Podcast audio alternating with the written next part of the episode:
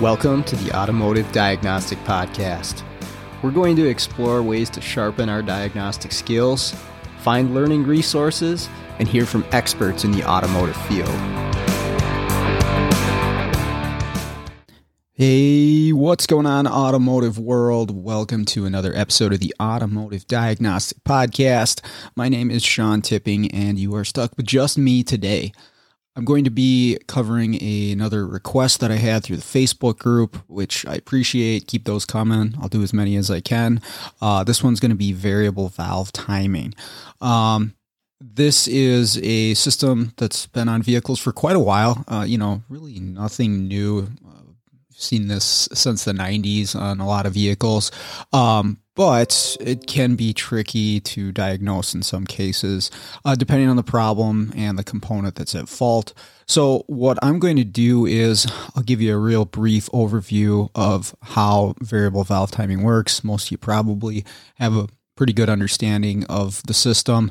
And then I'm going to go through a, three different vehicles uh, that I diagnose problems with relating to the variable valve timing system and through those explain the components, um, the testing procedures, some of the faults that we can see, uh, scan tool data, and tools that we can use to determine what's wrong.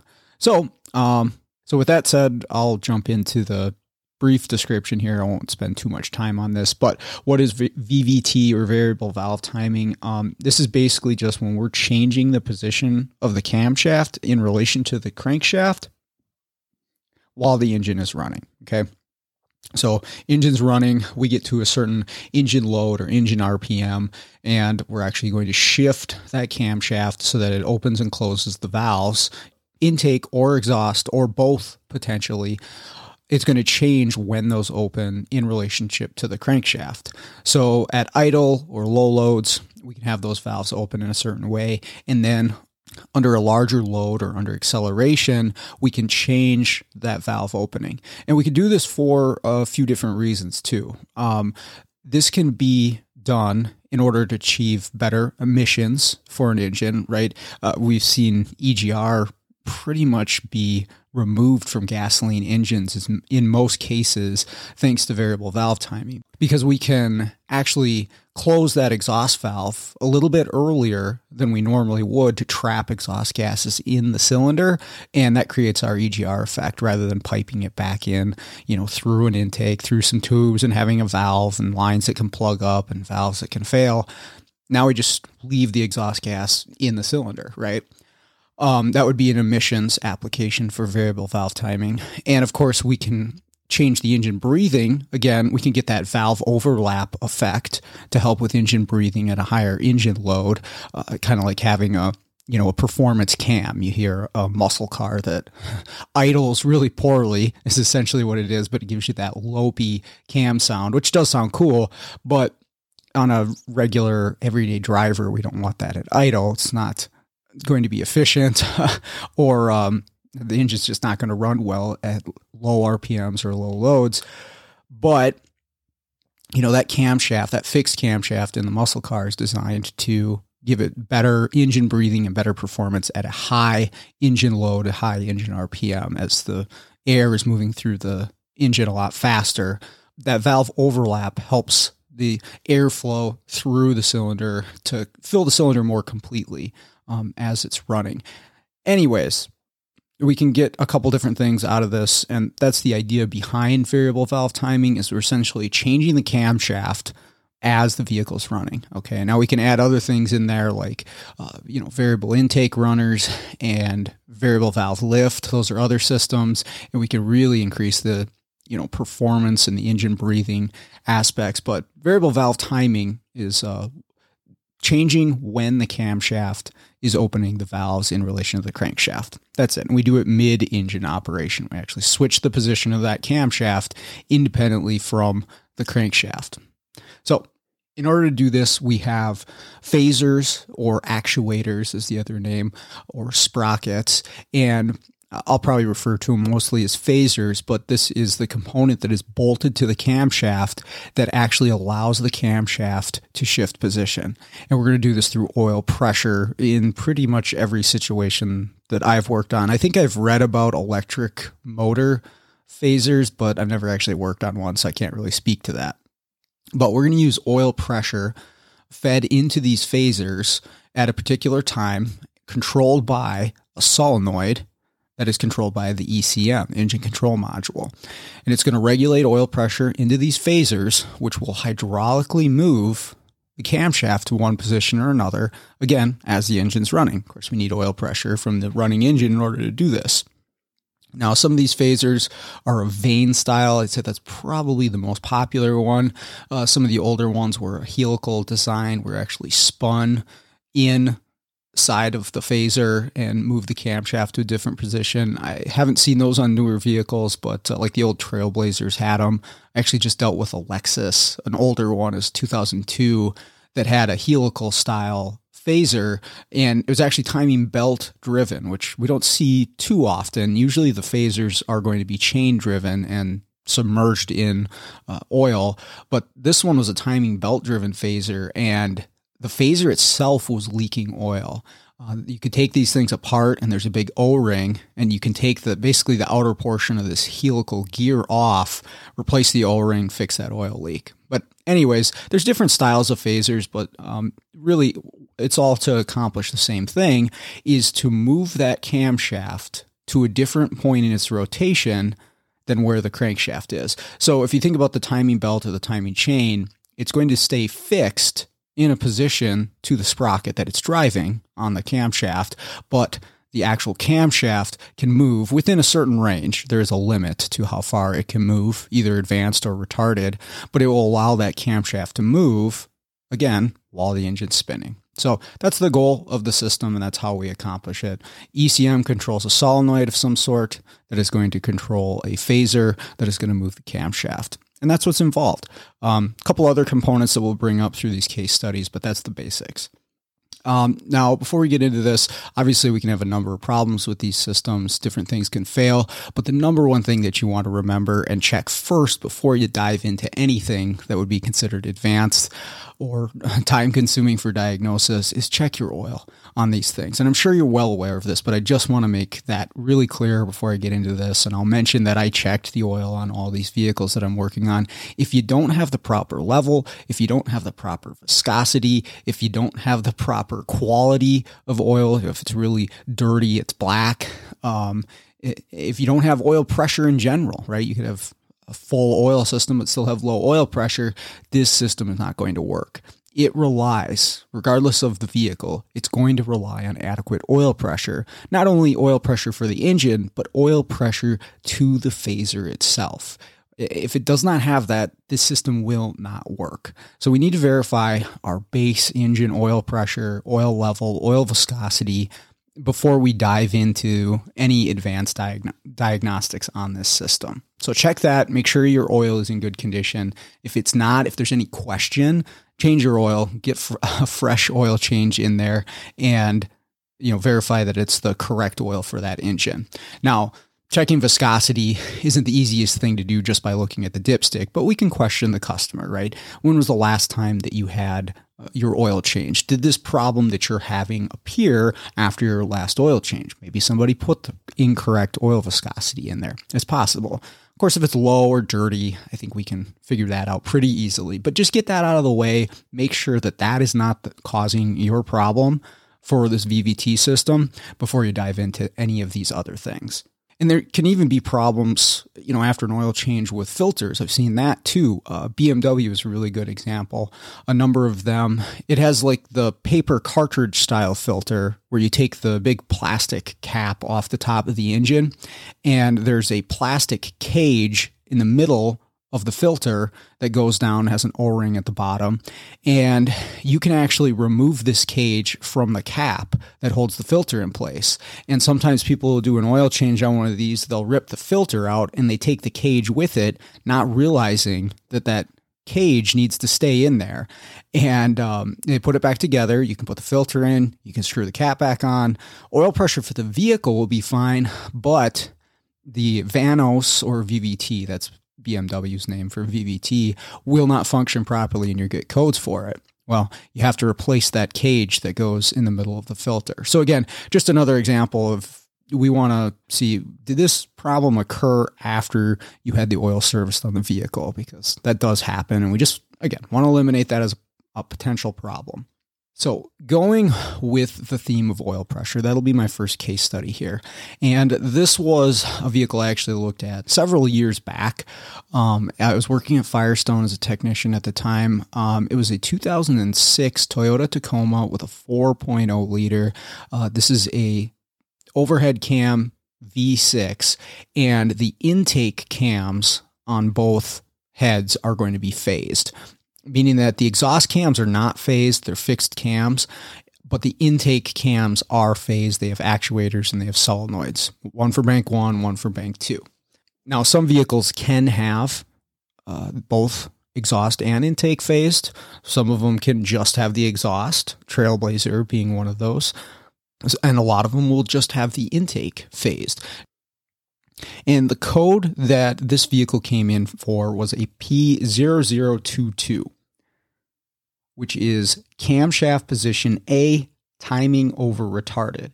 Um, if you see camshaft position or camshaft A or B referenced in your service information or your scan tool, just remember, as far as I've always seen it, A is going to reference intake and B is going to reference exhaust cam. Okay. So this is A, meaning that is the intake cam. And again, those are the ones that are phased on this vehicle. Now, some of these earlier systems, I realize this is a 2006, didn't do the best at separating variable valve timing problems from actual base timing problems. Meaning that if the timing chain on this vehicle had just jumped and were a couple teeth out, the vehicle, the engine computer might not be able to differentiate between, hey, we're just out of time, or, or we're out of time all of the time, or that the only time that it's out of time as far as valve timing goes when we're trying to activate the VVT. Right, newer vehicles you'll see a difference between these codes. You'll see codes that pertain specifically to VVT, and then you'll see codes that specifically correlate to camshaft, crankshaft correlation. Some of these are earlier vehicles, there wasn't much of a difference when it came to the codes. Um, and even on some newer stuff, there isn't. But I just wanted to point that out because this code, this P0 2 2 says camshaft position A, timing over retarded. Now, that could just be that this vehicle is out of time. The timing chain jumped, right? But it could also mean that the camshaft is not moving to the position that it wants it to when it's attempting to phase it. So, me as a technician, I have to determine what is actually happening here, what's causing this code to set.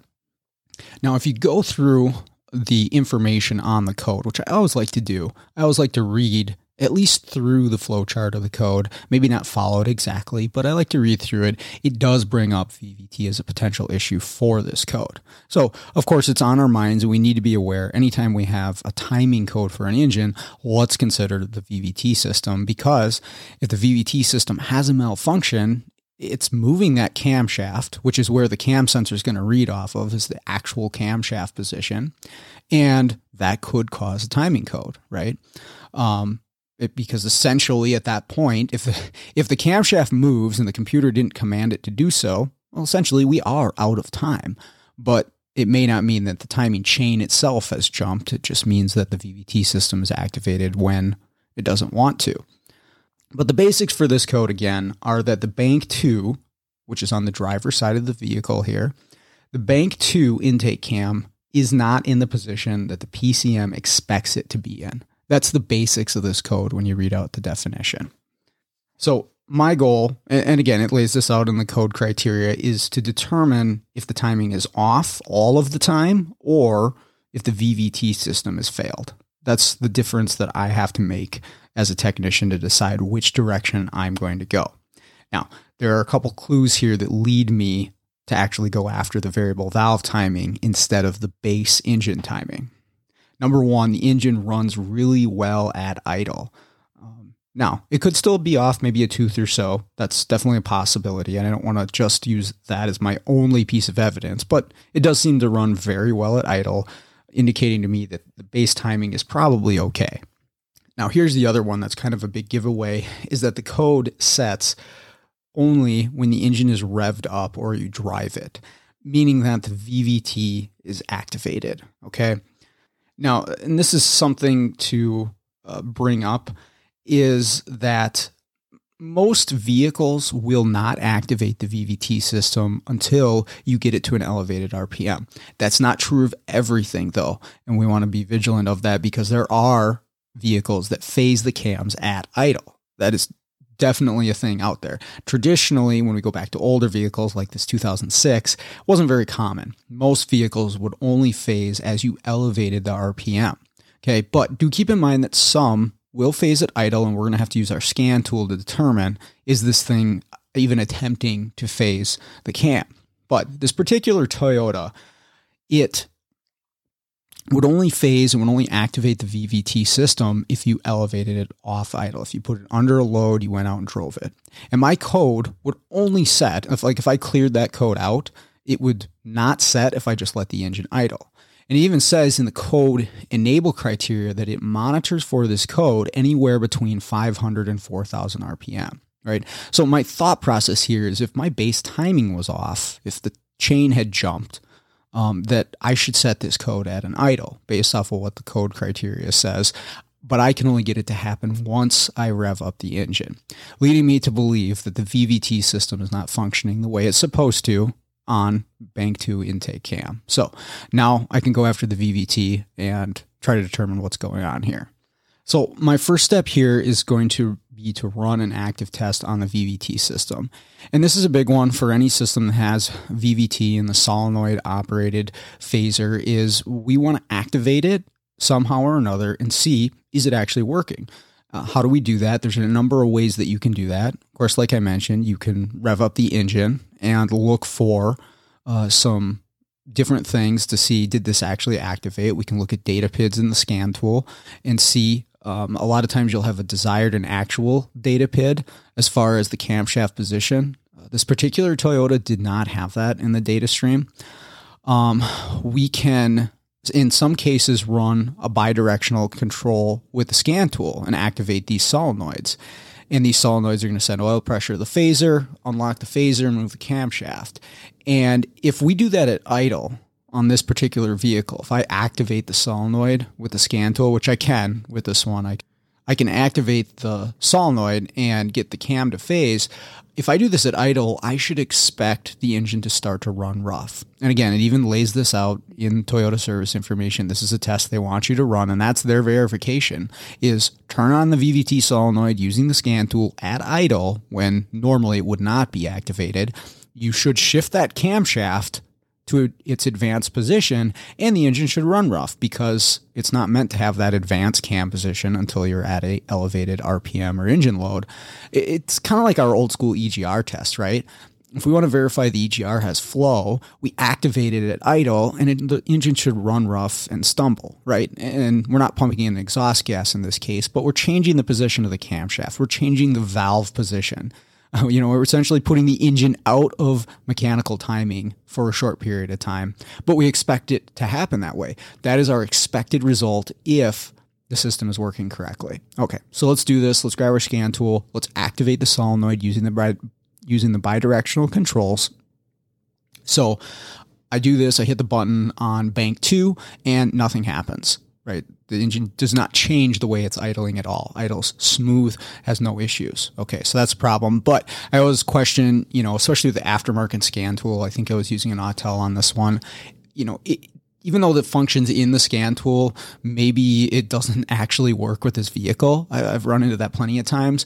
So I tried it on bank one, right? Because I don't have a code for bank one, but I'm going to give it a shot over there. And I activate bank one, and the engine actually does idle rough. It stalls, right? Or I don't know if it actually stalled, but it came pretty close to it. So I know that the scan tool has the capability of activating the system, and I can see on bank one I have my expected result. But on bank two, I don't seem to have anything at all.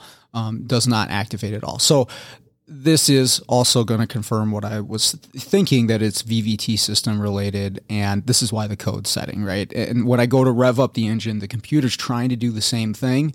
Now, the computer is going to be looking at the cam and crank sensors to determine if the cam actually phased, but you know, I'm looking at just how the engine's running and I'm seeing that there's no change. The computer's seeing there's no change, so I understand why it's set in the code. So now my goal is to figure out why that system is not activating. What are some of the possibilities? Uh, of course, we could have a solenoid that's failed. We could have, um, you know, the wires to the solenoid that's failed. Maybe an ECM problem. That's unlikely. Or we could have a phaser issue as well, right? The phaser's just not physically moving. It's stuck in place, something like that. Okay. So where do we start with this? Um, first things first, I'm just going to check and see is the computer getting power and ground to that solenoid. And odds are I'm going to be doing some testing at that solenoid anyway, so might as well get to it. And it's right in front, um, pretty accessible, not too hard to get to on this vehicle. So I um, hook up to the two wires, it's just power and ground uh, to the solenoid, and I verify that I am getting power and ground to the solenoid when I activate it with the scan tool. So I hit the button, my test light lights up. Okay, cool. That's all I wanted to see. So I know the computer has the capability of moving this thing, but it's not happening. Okay. So next thing I did was I actually removed the solenoid uh, from the cylinder head and I just want to see can I physically move this solenoid, right? And so I know it's getting power and ground. Let's see if the solenoid has failed itself because that happens all the time. These solenoids go bad. If you work on GM Ecotec engines, you probably change hundreds of these things. Um, very common to see these things fail. Um, and so I send power and ground right to the solenoid and it does move. It actually opens and closes the way I would expect it to. Now, this is out of the vehicle, and I was considering this, and I didn't um, really pursue this much more. Again, this was quite a while ago when uh, I was working at Firestone on flat rate, and you just got to keep things moving along and this flat rate mindset. So I told him, I was like, you know what? Just order me a solenoid just in case. I want to verify that, you know, this is not my problem. Um, I didn't really go too in depth beyond just checking those things. So, kind of shotgunning apart here, but the other thing that you could potentially do on a vehicle is swap the solenoids from side to side. These ones, the mounting position for the bracket, you weren't able to do that between bank one and bank two. So, anyways, I had them order me a solenoid. So I get a new solenoid, even though that one was was moving. I just wanted to verify that's not what's going on. Pop the solenoid in there, and it's exact same. Okay. And you know, some of my thought process here was to, if it's not the solenoid, it's probably going to be in the phaser. And the phaser is pretty tough to get to on this. You got to pull the valve cover to access it, and probably the timing cover as well if you actually want to replace it. Um, and that could be really challenging, you know, just to diagnose, and then maybe the customer doesn't want to fix it, right? But anyways, I replace the solenoid and get the exact same result. So I can pretty much verify that my solenoid was not the problem. It was activating the way it's supposed to. My computer is commanding it to turn on. So what is left here? What else am I after? Is it just the phaser? Now, I mentioned before that I at least went through the uh, flowchart for this code, and I try to make a habit of doing that for any DTC when I'm looking through the information, is at least scan through the flowchart. You don't have to follow it step by step. And I wouldn't really recommend that in a lot of cases, uh, specifically because in this flowchart, it has you check the base timing for this engine, meaning that you're pulling a valve cover and look at the, the timing chain before you even check the solenoid for this code. That's how the flowchart goes. And that's not really my approach. That's not how I would do it. I would leave that timing until maybe my one of my later steps or kind of eliminate it as a possibility like I did, uh, meaning that it idles just fine and the code does not set until I rev the engine up. So I know this is VVT related. So I'm not pulling valve covers and stuff just yet. But going back to this flowchart, if you go down the list, so number six step says to check the VVT filter. Okay. Now, it really hadn't mentioned anything about this prior to this, and you actually can't find a whole lot of information on this filter anywhere else besides in this code flowchart. So I'm asking myself, what what is this filter? What are what are we talking about here? Now, I've seen other VVT solenoids that have filter screens on them. These particular solenoid did not. So my question is, okay, maybe there's a remote filter, and I've seen these before, that filters the oil before it gets to the phaser. Well, before it gets to the solenoid, and of course, before it gets to the phaser. It's just a little metal screen. That's not on the solenoid, so maybe it is remote. So I do some digging, and finally, where I find this in the service information, now I am using aftermarket service info, so maybe factory Toyota information will have this laid out a little better. But the only other place that I found this was in an exploded view of the cylinder head. And on the outer portion of the cylinder head, towards the bottom of the head on the front, there is basically what looks like a bolt, but it's a plug. And if you remove this plug, you can take a little round screen out of the cylinder head. And this is on each side of the engine. This is the remote filter for the VVT system. So oil pressure gets pumped up into the head, goes through this screen up to the solenoid, and once the solenoid activates to the phaser to phase the cam, right? So if this screen is plugged up, we'll never get oil up there. And it lists out in the code, hey, you should check this before you finish the diagnosis to make sure that that is not your problem, right? And this goes back to originally what I was talking about. Oil pressure needs to be present or these systems will not work. The phaser could be in perfectly good condition. The timing could be on. The solenoid could be moving physically.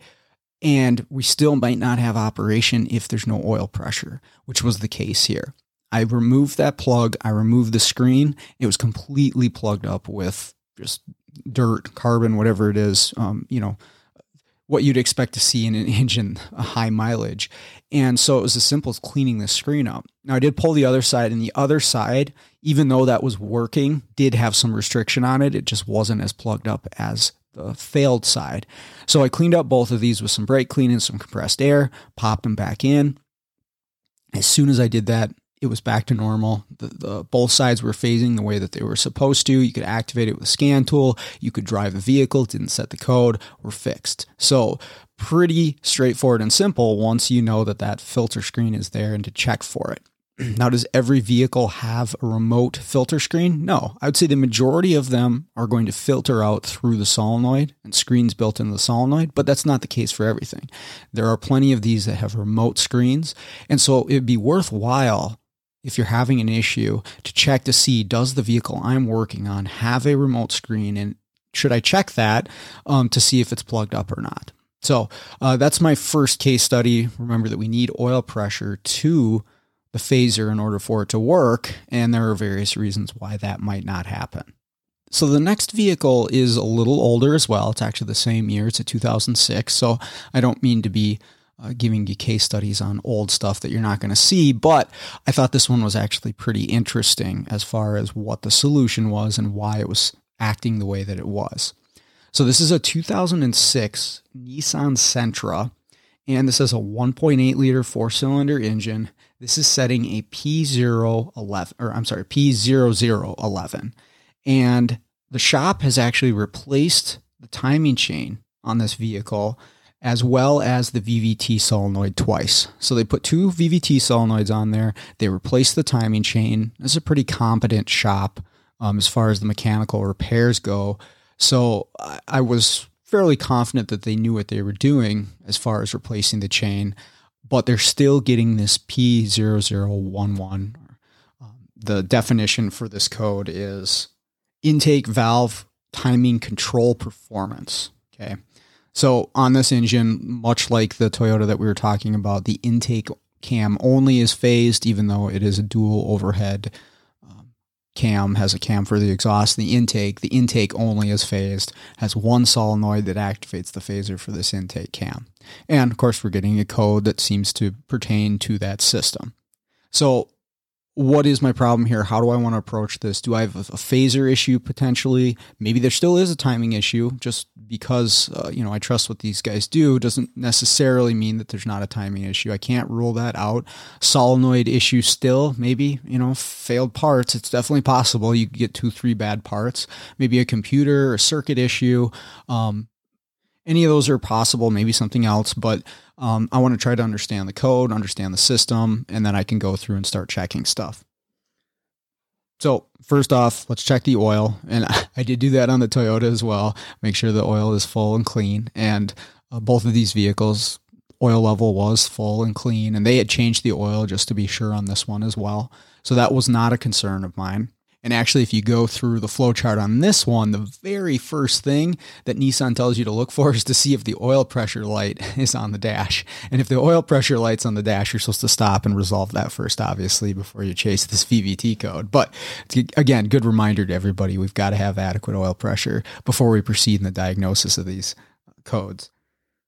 Um, now, I'm not the biggest fan of Nissan service information. Uh, maybe, maybe you are, but I, I've not always been a big fan of what they have out there, and they don't give you a whole lot of information on this code as far as when it sets. There's a few details that I'll go over, and there's a flow chart.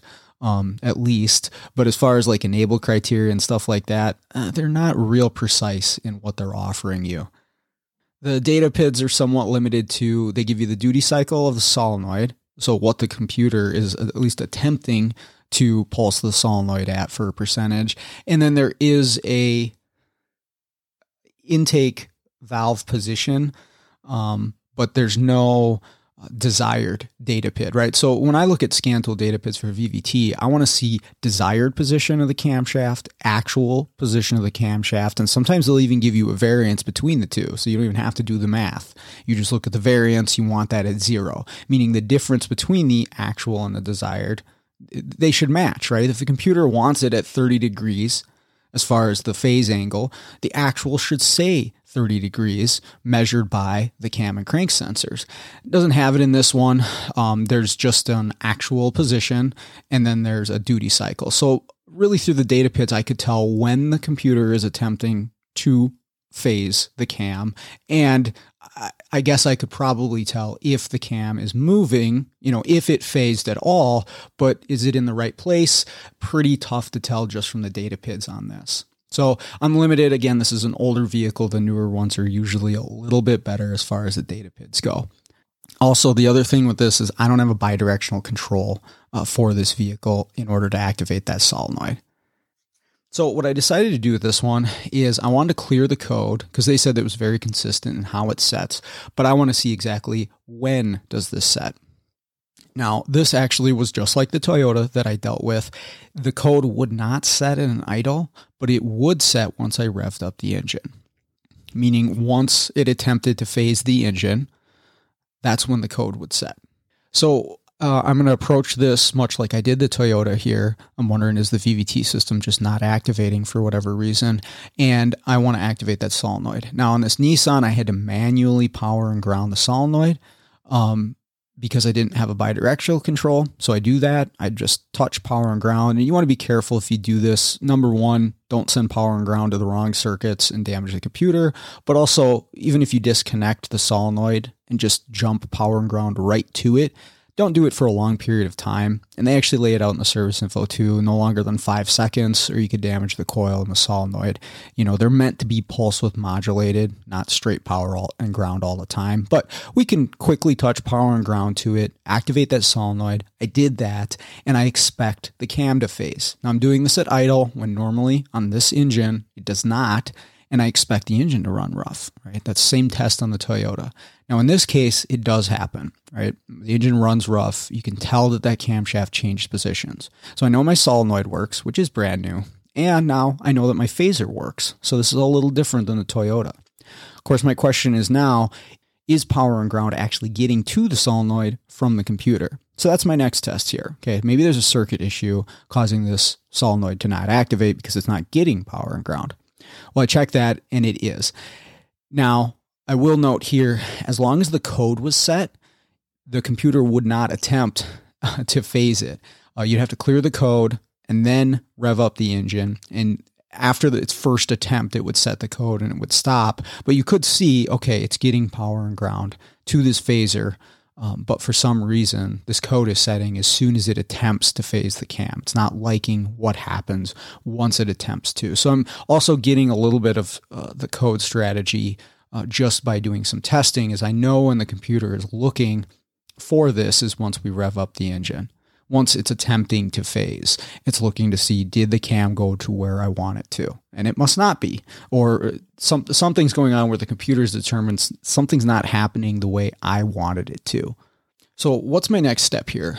Um, do I want to look at base timing? Is is that a potential? I mean, I would expect there to be code setting at an idle, but I'm not 100%.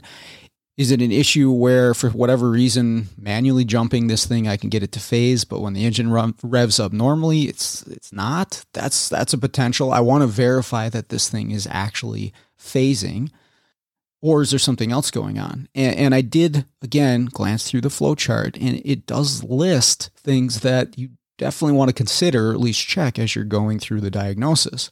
Now, a couple of those things in this flowchart that has you check early on in the steps before you even check base timing is the cam and the crank sensors to make sure that those are outputting correctly. And that's a point that I wanted to make about the VVT systems is the components that we're using or the ECM is using to monitor this system for proper operation is the cam and crank sensors, right? We're looking at the crank sensor and then we're looking at the cam sensor to see are we in time? Do the cam pulses line up with the crank pulses where we expect them to? And then if I phase it, does the cam move to a different position? Looking at the cam sensor, right? So we have to consider that if these sensors are not working properly, the VVT system may not be working properly. And, and again, lays it out in the code criteria or the code flow chart for you is to verify the operation of these sensors.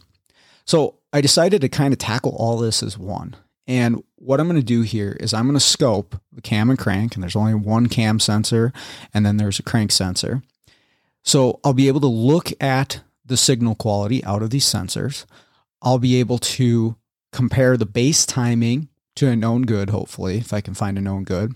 And I can phase the cam. You know, I can activate it and see am I actually moving as far as the camshaft position goes. So I can tackle a lot of stuff here with uh, you know, one test. So I hook up to it, I get my idle reading, I rev up the engine with the codes cleared. Of course, the code does set, and then I have my waveform. So again, what I'm looking at is signal quality from the cam and crank. I'm looking at base timing to see if we're on, if we're aligned. Base time, uh, you know, the actual chain timing is good. And then I'm seeing does the camshaft position move when I rev up the engine and my duty cycle goes up. So I look at all that, and the patterns seem to be pretty good at first glance. A nice square wave on both the crank sensor and the cam sensor. And I'll actually put these pictures in the Facebook group so you can see what I'm talking about. Um, but first glance, this looks great. Um, I, I, don't see any issues with it, but I do want to compare this to a known good. And so I actually ended up finding one on IATN for this one. Uh, same vehicle, same engine, same year and I compare it to mine. And at first glance, again, they look very similar. And what I started to do was to line up the cam position with the crank position on the Pico. You can use the rulers and the, the cursors in order to line stuff up because I'm, again, I'm looking at base engine timing here. But while I'm doing that, while I'm comparing it to my known good, I noticed something about the cam sensor. My cam sensor the pattern, although the teeth are in the correct position, right? They're they're lined up in the same spot in correlation to the crank as my known good. The pattern is upside down, meaning that on my good, my known good waveform that I got off of IATN, the pulses start at zero and go up in voltage. So if you imagine a square wave going up from zero as the tooth goes past it and then down back to zero as it moves past the tooth. Mine's the opposite. My voltage starts high and drops down when there is a tooth. So if you were to put the two patterns right next to each other, they're like a mirror image. They're inverted from one another. It'd be looking at a CAN bus waveform, right? CAN high and CAN low. It's the same pattern, but it's inverted. One goes high, one goes low. And that shouldn't be the case. And so I actually did a little bit of digging. I found another known good just in case, and it was the same as my first known good, where the voltage went up from zero when a tooth went past it on the camshaft sensor. But mine was going from high to low. Now, again, the teeth lined up exactly where they should be, meaning that my base timing is okay, but my cam sensor is putting out an inverted signal. And I verified you know, power and ground to the sensor. I verified my scope connections to make sure I wasn't doing something incorrect. But that was the case. This had an inverted pattern coming out of it. So I told the shop, get a cam sensor, put it in here, we'll see what happens. And they did that. And I was actually, I was still at the shop at the time. And we fired it up, we revved it up, we drove it around, did not set this code anymore. It was fine after this. Engine was in time, cam was phasing the way it was supposed to. So why did this code set? Well, the computer is going to be looking at the falling edge of the waveform to determine the tooth position. And again, take a look at the pictures in the Facebook group and it'll make a little bit more sense.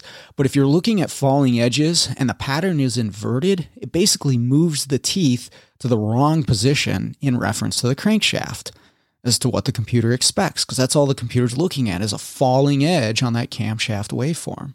But now those falling edges are in a different spot, even though the teeth physically are not in a different spot.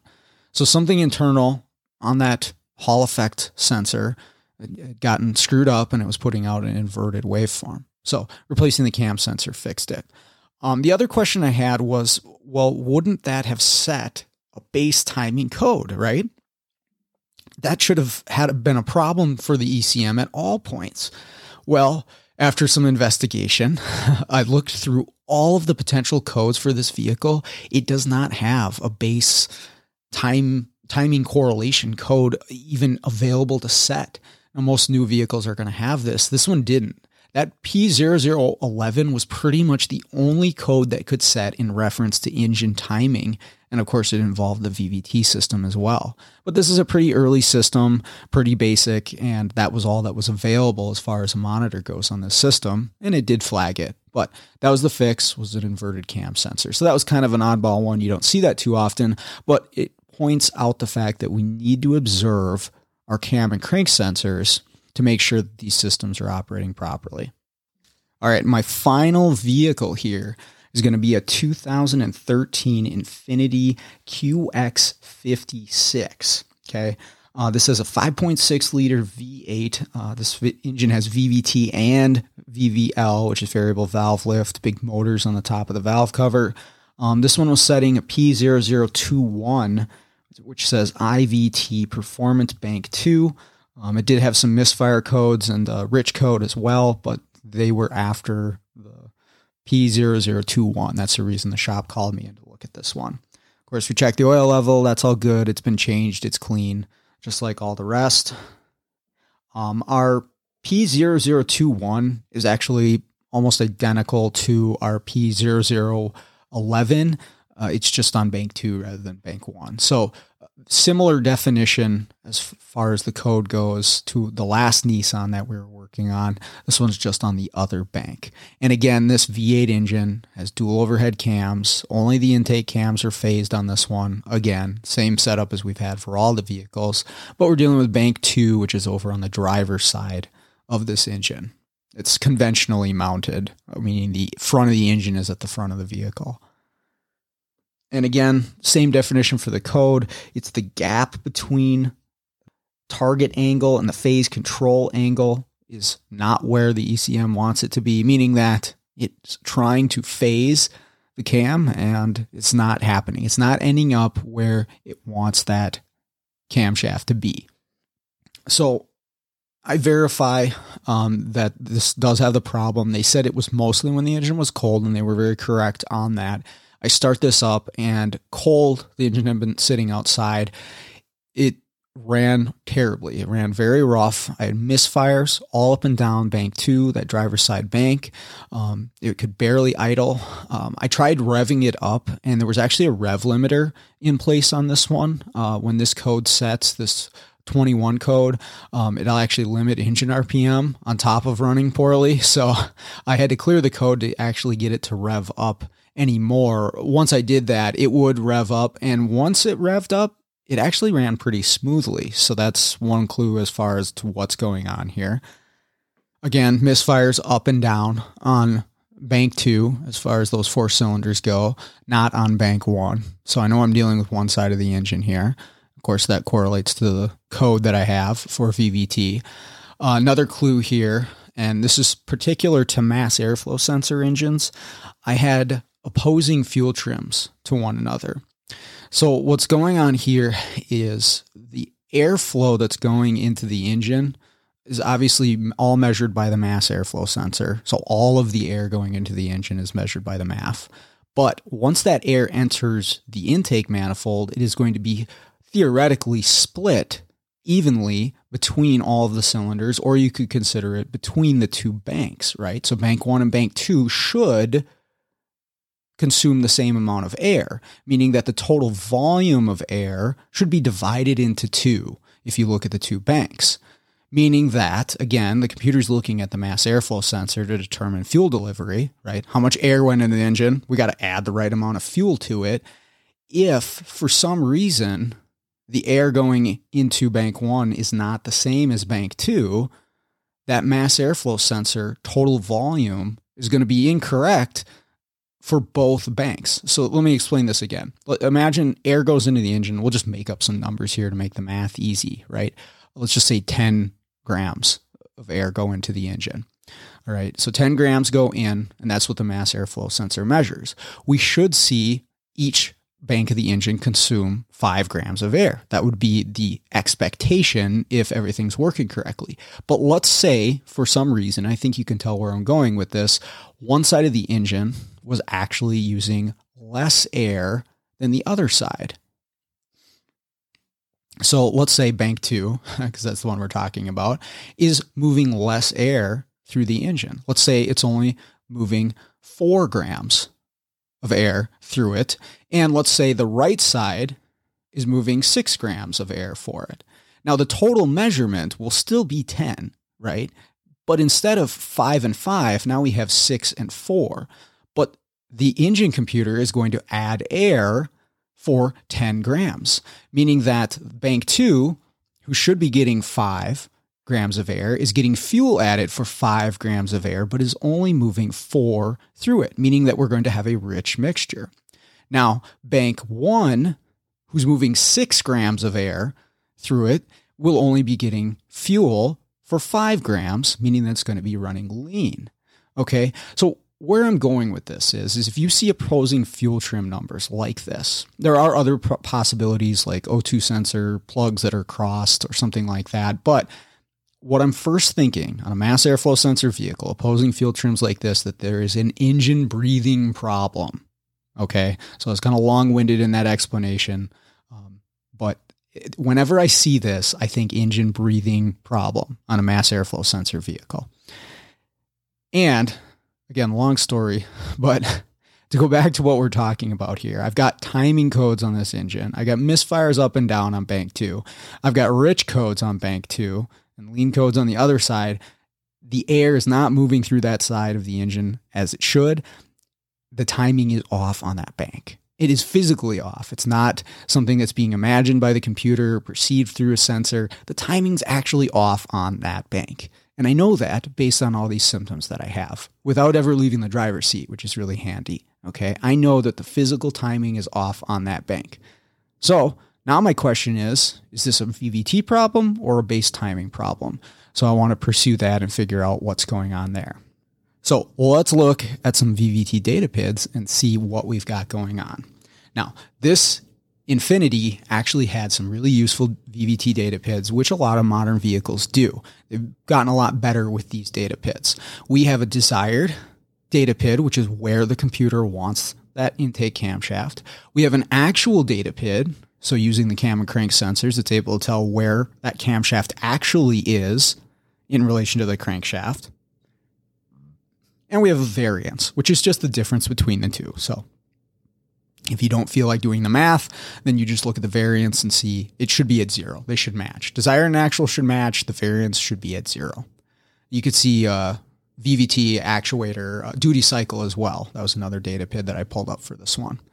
And you could do this for both banks. You could do this for bank one or bank two. Of course, I'm zeroed in on bank two here to see what's going on. So as the engine's cold and it's running, I am about 30 degrees away from where the computer wants that camshaft to be.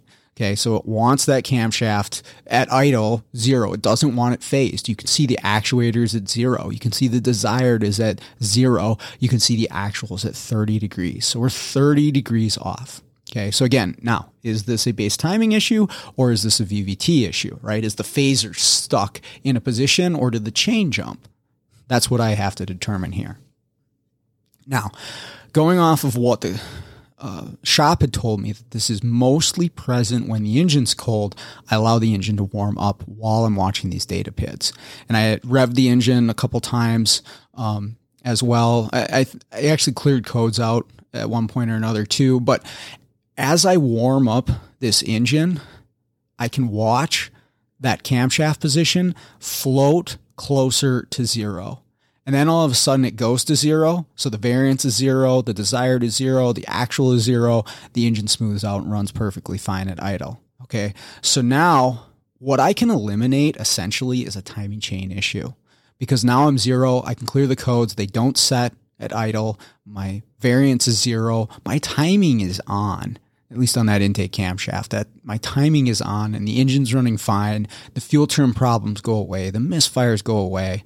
Okay, that's that's fantastic. So I eliminated a timing chain issue, and I haven't even left the driver's seat, which is really nice. Um, so uh, again, my next question is, what is the problem? Now I was able to rev up the engine and get the VVT to activate, and it would essentially stick at times, right? So we see the we see the desired and actual, and they again they should mirror each other very closely. You'd see the desired go up, the engine would attempt to phase that camshaft and it would. You see the actual move. So the solenoid's activating the phaser's moving but then when you bring it back down to idle the desires goes to zero and we should move that camshaft back to its base position and at times it wouldn't. It would stay advanced and then eventually float back to zero and go. And the warmer it got the better this got at going back. But again when it was cold it was basically stuck in that position all the time so I got a pretty good feeling of what's going on here, but I do have to zero it down to this specific component. So what are my possibilities here? I think one is going to be that maybe there's a solenoid that's sticking. That's a possibility. You know, I've seen that on Toyotas before, the three liters, uh, the three fives. I've seen it on Ford F 150s where the solenoids will stick applied and your camshaft's basically phasing all of the time setting timing codes. Um, those are possibilities, um, but also the phaser itself could be sticking. Okay, and I've seen this on a Honda Accords before, where it, it's just basically delayed as far as the reaction from the uh, the phaser. And I remember on Accord, I actually did this on. Um, I had this pretty much identical problem the the data PIDs looked exactly the same as what's going on with this Infiniti. I got it to a point where it was out of time. I shut the engine off, I ripped off the valve cover, and I could move the camshaft with a wrench. You can grab the wrench flats, and I could move that camshaft, meaning that I know that that phaser was sticking because that was not at my locked position like the computer wanted it to be. So phaser was sticking. We replaced it. Now that's not as easy to do on these Nissans. uh, they've got big uh, electric motors to do the valve lift. You're not ripping that valve cover off very easily. Uh, in fact, there's not much you can do on these engines that's easy to get to. So I have to make a determination somehow. Is this a phaser? And that's my gut. My gut's telling me this is a phaser because it looks exactly like that Honda that I was referencing but again, I want to be sure because it's going to be a big labor uh, for them to dig into this. So the other possibility is the solenoid, right? I mentioned the solenoid stick before. Um, and one thing I did want to mention too on the solenoids is there are different versions of solenoids, right? We have solenoids that directly control oil pressure, like the all of them I've talked about so far. There are some solenoids that sit on the front of the camshaft and will just move a spool valve. That's not what I have on this Infiniti, but like on a Chrysler 3.6 or a Mercedes, they have a they call them cam magnets sometimes. But these actually physically move a spool valve in the middle of the phaser. They don't directly control oil pressure. The spool valve will control oil pressure. But the solenoids I'm dealing with here on all of these vehicles physically regulate the oil pressure to the phaser in order to release the phaser and the lock pin and get it to phase. Right? There's a mechanical lock pin with a spring that gets released from the oil pressure, and then the oil pressure will change the position of the cam. It'll move the vanes inside that phaser, right? Um, and actually, one more note on that. um, before I get back to this one. Newer vehicles I'm seeing also have what's called a park lock solenoid. And this is in addition to the VVT solenoid, right? So you'll have a VVT solenoid that'll regulate oil pressure to the phaser to phase it in a certain position. And then you'll have a separate solenoid. Again, this is newer stuff. You'll have a separate solenoid just to lock or unlock the camshaft. And it actually outlines in service information that the computer will test the operation of the lock solenoid by activating the VVT solenoid and seeing does the camshaft move when it's in the locked position. So it's testing to see is this thing actually doing its job. But that could be a failure if that lock position solenoid fails. Then all of a sudden that camshaft can move. Um, well, maybe not freely, but it'll move to a, a position where the computer doesn't want it to. So just keep that in mind. That's not present on my Infiniti, and I don't mean to make this any more confusing than it is, but I wanted to point that out that newer vehicles have additional solenoids beyond what we're talking about here. But I'm kind of zeroing in on my solenoid here because I'm thinking I can probably test my solenoid on this Infiniti easier than I can the phaser. At least eliminate it as a possibility. Now, I go out to the engine bay, and unfortunately, it's not so easy to remove these solenoids. That was going to be my first thing is pull a solenoid and see is this thing sticking, uh, something happening with it. It's like a two hour job as far as the book time goes to yank these solenoids, and uh, that was not something I was going to do out in the parking lot here. Um, so I still have to try to make a determination here. So what I decided to do was to scope both the voltage and the amperage going to both solenoids, right? So we have a bank one and a bank two.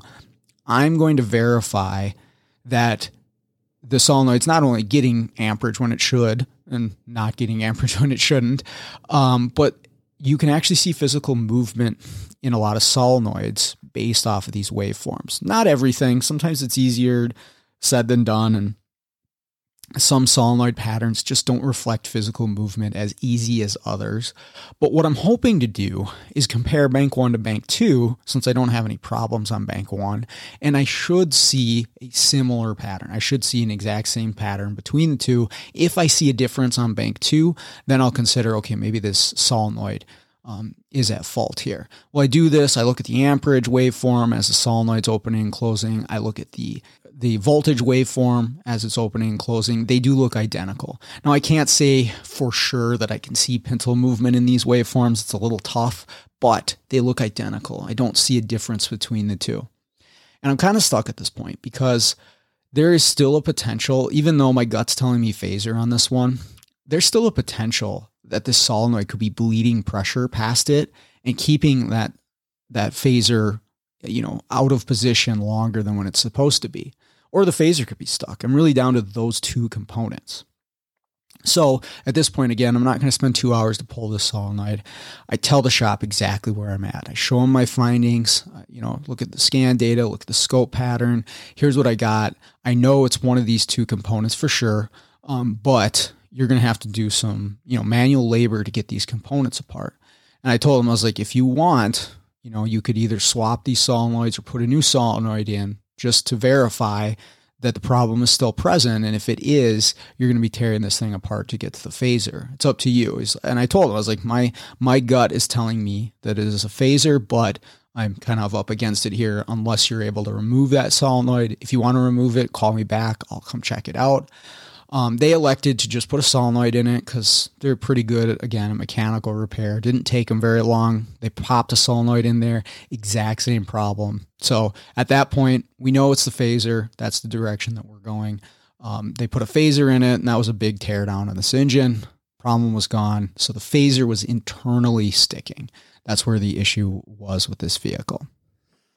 Okay, so that's going to do it for VVT. Um, Hopefully, you learned something from that, enjoyed those case studies. But other than that, thank you for listening, and let's all get out there, start fixing the world one car at a time.